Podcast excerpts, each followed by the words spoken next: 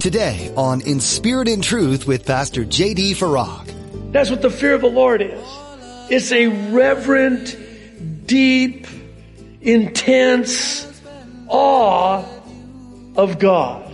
A respect, for lack of a better word, for the holiness of God. And again, a sensitivity to doing anything or allowing anything to take up residence in my life that would be displeasing to the Lord.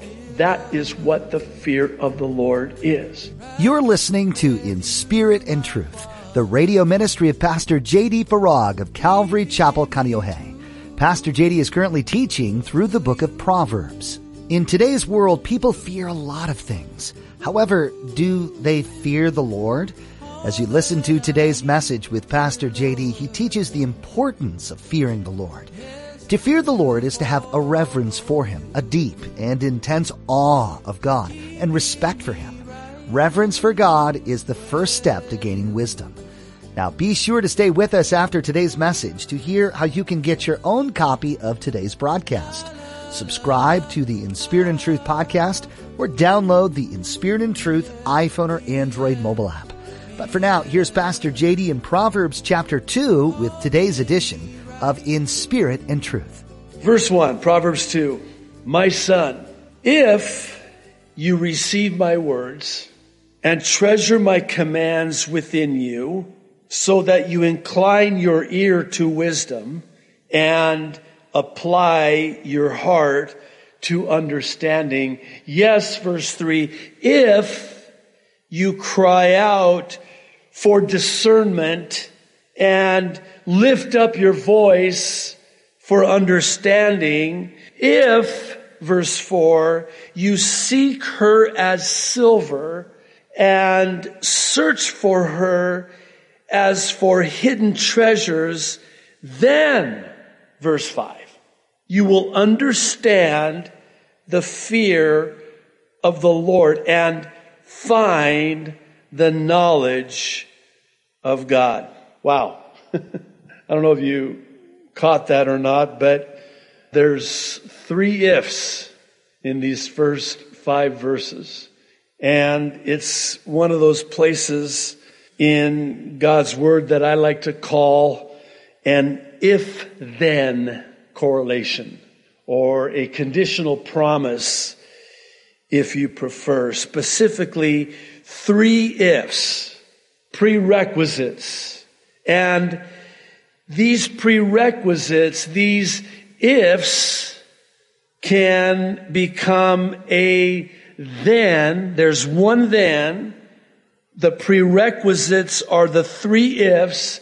And if those prerequisites are met, then the promise is that we will have the understanding of what it is to fear the Lord. And not only what it is to fear the Lord, but what the knowledge of God is. So, what are those three ifs? First if.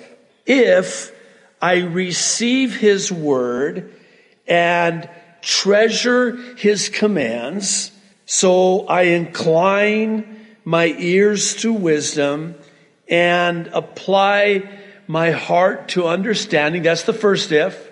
Second if, if I cry out for discernment and lift up my voice, kind of implying this crying out loud. Oh God, I need discernment. I need wisdom.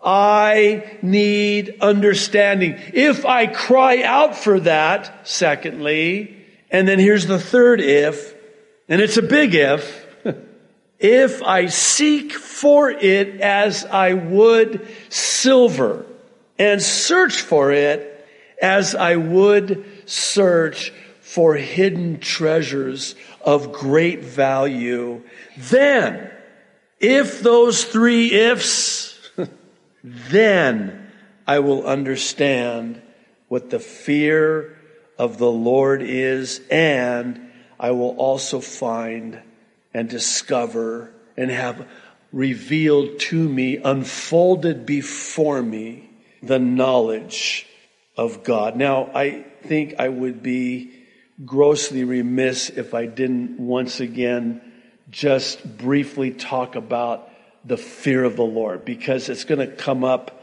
throughout our study of the book of Proverbs. The best way that I understand the fear of the Lord, which we are told is the beginning of wisdom, and we're also going to see it later on in the Proverbs that the fear of the Lord is to hate evil. The way I understand the fear of the Lord is not being afraid of God like you're, you're trembling in fear, hiding from Him, running from Him. That's not what the fear of the Lord is. What the fear of the Lord is, is this fear of doing anything that would grieve His heart. It's the fear of doing anything that would be displeasing to Him. It's having a heart like God's own heart that's sensitive to the Holy Spirit. Your heart breaks by the same things that break the heart of God.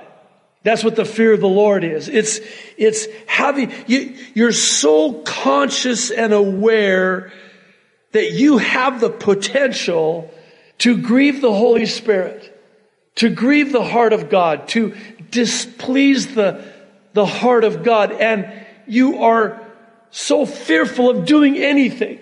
That's what the fear of the Lord is.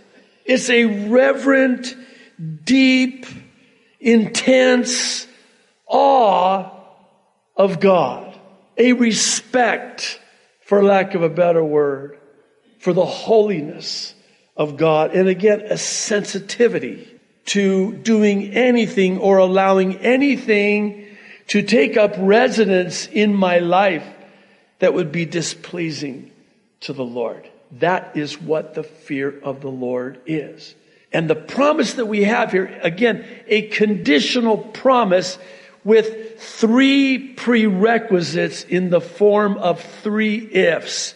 If these three ifs are in place, then I am promised that I will understand and realize and live with this understanding of what the fear of the Lord is. Now, one of the common denominators in these three ifs is that there has to be this desire. It has to be a want to, not a have to.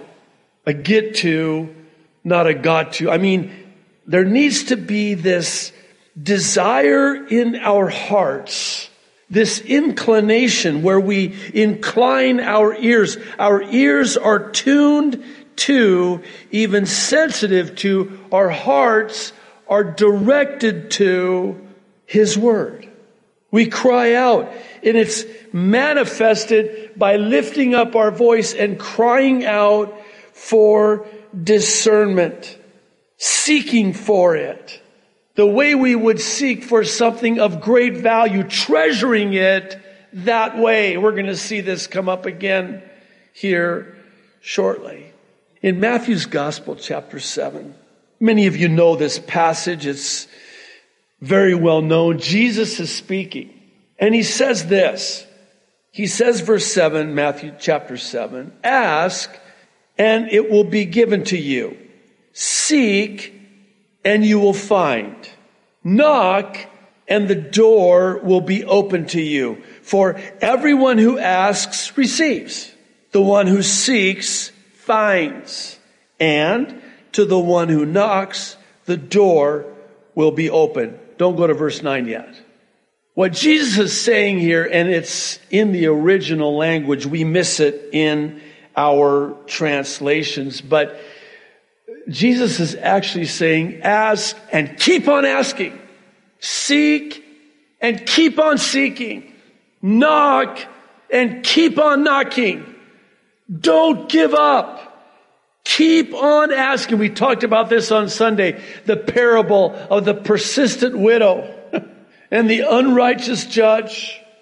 And the point of the parable is pray and never give up. Ask and keep on asking. Seek and keep on seeking. Just this tenacity, this persistence, this perseverance, and not giving up, where you're pursuing God and His righteousness. You're searching for it as you would for something of great value. And if you do that, the promise is you will receive that which you ask for. You will find that which you seek. And that door that you've been knocking on, that you're still knocking on, that you keep knocking on, it's going to be opened. Now, verse 9. This is almost a qualifier. We're actually going to be talking about this on Sunday in our study in Colossians. There's a parallel passage of this account in Luke's gospel, a little different. I want to draw the attention to it in the context of the Holy Spirit. But listen to what Jesus goes on to say beginning in verse 9. He says, Which of you, if your son asks for bread, will give him a stone? Or if he asks for a fish, will give him a snake? If you then, though you are evil, know how to give good gifts to your children, how much more will your Father in heaven give good gifts to those who ask him? In other words, all we have to do is ask. And here's the thing. God's not going to give it unless we ask. Ask James about asking. James writes by the Holy Spirit, you have not because you ask not. You know, the only prayer that God will not answer is the prayer that has not been prayed. It's a firm grasp of the obvious, right? God's not going to answer a prayer that we're not asking for. This is how it works. This is how He's ordained it. We have to ask. God's not just going to automatically give it to us. He's surely not going to force it on us. Listen, if it's a good thing that we ask for, God's going to give it to us. But we have to ask for it. We have to seek. We have to knock. If it's good, God will give it to you. Listen to what James says in chapter 1, verse 17. He says, Every good and perfect gift is from above, coming down from the Father of the heavenly lights, who does not change like shifting shadows. He's not back and forth. He, he doesn't change his mind. No, he's the same God yesterday, today, and forever. And he's a good God and he gives good gifts to those who ask. And here we are as earthly parents, fallen parents, sinful parents.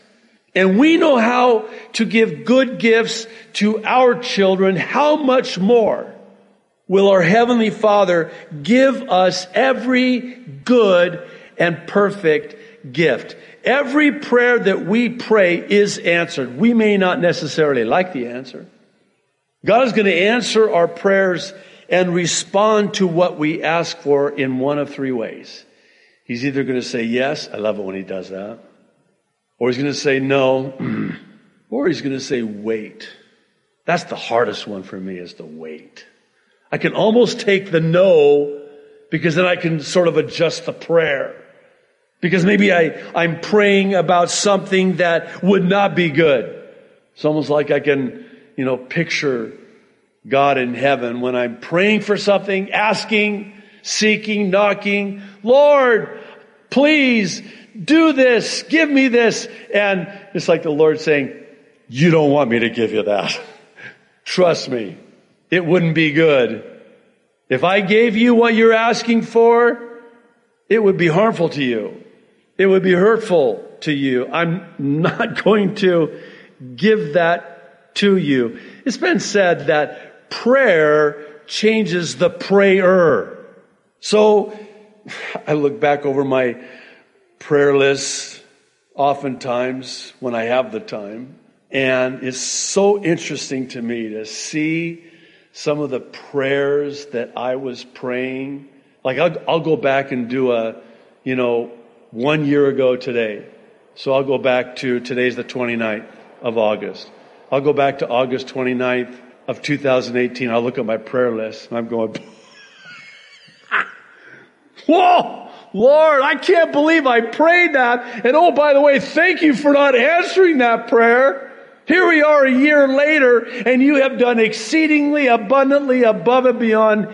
I mean, it is so much better. I was praying too low.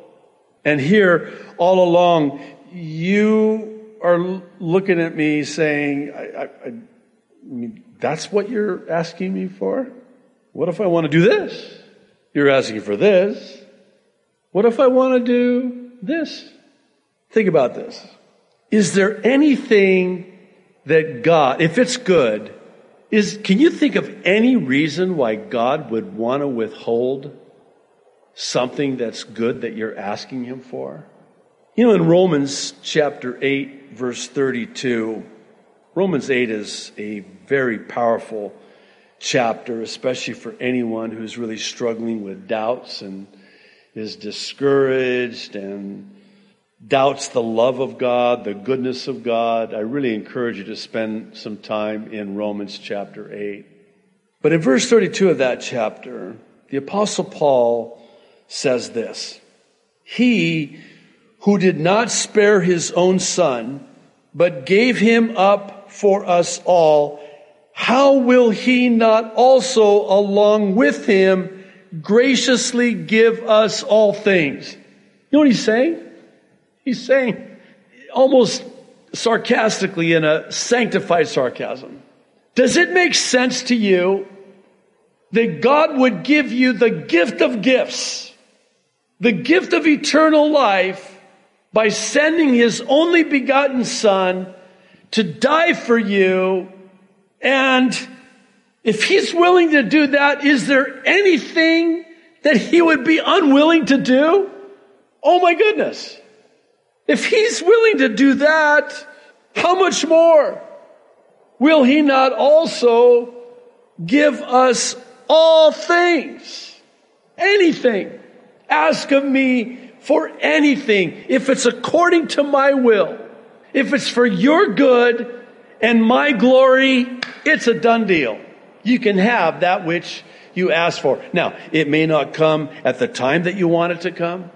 It may not come in the way that you're looking for it to come, but God is bound to His word that He will give you that which you ask for if it's according to His will and it's for His glory and for your good. Now, here's one last question before we move on. Do you believe that God wants to give you discernment? Do you believe that God wants to give you understanding? Do you believe that God wants to give you all of these things that we're told to seek and search for as we would hidden treasure? Of course. So, what's the problem? The problem is we don't ask for it, we don't seek it. The reason why we don't seek it is because we don't place the value on it. Isn't it true that we will seek after those things that we perceive to have value? We don't treasure the commands of God, the Word of God. Again, we were talking about this on Sunday. You'll forgive the references to Sunday. I'm still just on my face before the Lord, just really crying out to the Lord. You know, it reminds me of in the Old Testament where it was said of that day that the Word of God was rare in the land. You know why the Word of God was rare in the land? The Word of God was rare in the land because there was no value. There was no value placed on the Word of God. And again, I don't want to get too far off into this, but this is what's happened in the church in America today. Pastors don't value the Word of God. They've lost confidence in the Word of God. And they've abandoned the Word of God. And that's why the Word of God is rare in the land. And with it, so too is prayer. If you were to ask me why it is I believe that Christians don't pray, my answer would be that they don't see the value of prayer. They don't know how powerful prayer is. I would even venture to say, and I, I, I'll take it at least this far, I would even venture to say that they have never experienced or tasted from the cup of answered prayer, the joy that comes from answered prayer. I was thinking of this story, probably should have brought it so I don't misquote it, but basically it was like this, and a true story. This king in this kingdom had one day a year where any of his subjects could ask him for anything. And so it was, I think, something like a lottery where they would pick somebody and then that person would be given this opportunity to go before the king and ask him for anything. And so usually, typically, the one who won that, that opportunity, that lottery, if you will, would ask the king for, you know, some, you know, financial gold or whatever, or some, you know, treasure and, and, you know, that was it. And then the king would grant it, obligated by his word to grant it. One day of the year, the king would do that. Well, on one particular year, the winner of that opportunity came to the king and said, I would like a palace built on all of this land. I would like to have this many servants. I would like to have chariots. I want to have horses. I want to have, and I mean, he goes down this whole list. And I mean, everybody's going, oh, this, this guy's taking it way too far. And Lo and behold, the king says, granted. And all of his men were, I mean, baffled like, what in the world are you doing? The audacity that this man would come to you and ask for such grand and glorious riches. And then for you to grant him that which he asked for. And you know what the king's response was? It was the first time that I had somebody who asked me for that which only I can do as king. And I wonder to myself sometimes, if God isn't in heaven, just waiting on standby for us to pray and to ask him for grand and glorious things. I mean, over the top, off the charts. So here it is. The whole of heaven, the heavenly host is on hold. Shh. JD's getting ready to pray. Gabriel, Michael, get over here. Let's get ready. What's he going to pray for? It's easy to dismiss Old Testament books as ancient texts that hold little meaning for you today. However, there's plenty of application for your life right now in this modern world. The book of Proverbs is one that specifically provides advice, admonishment, and encouragement for your life as a follower of Christ.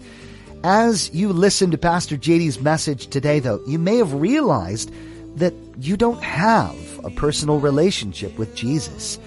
If that's the case, we'd like to encourage you to change that right now. We have a simple guide that will tell you more. Just visit inspiritandtruthradio.com and click on the ABCs of Salvation under the Resources tab. This will tell you why it's so important to put your faith in Jesus and how easy it is to start a relationship with Him. We'd love to hear from you too, and we're available to answer any questions you may still have. Please get in touch with us through our contact form on our website Again, that's in spiritandtruthradio.com. If you're in the Kaneohe area, we'd love to have you join us for our worship services. Bring your friends and family along too. It's a great time of fellowship and learning about God with Pastor JD. Be sure to let us know that you're a listener of In Spirit and Truth when you visit. Find out more about Calvary Chapel Kaneohe at our website, in spiritandtruthradio.com. With that, our time with you has come to an end. Thanks for being part of our study here today. We hope you'll tune in again to continue studying the truths found in the book of Proverbs, right here on In Spirit and Truth.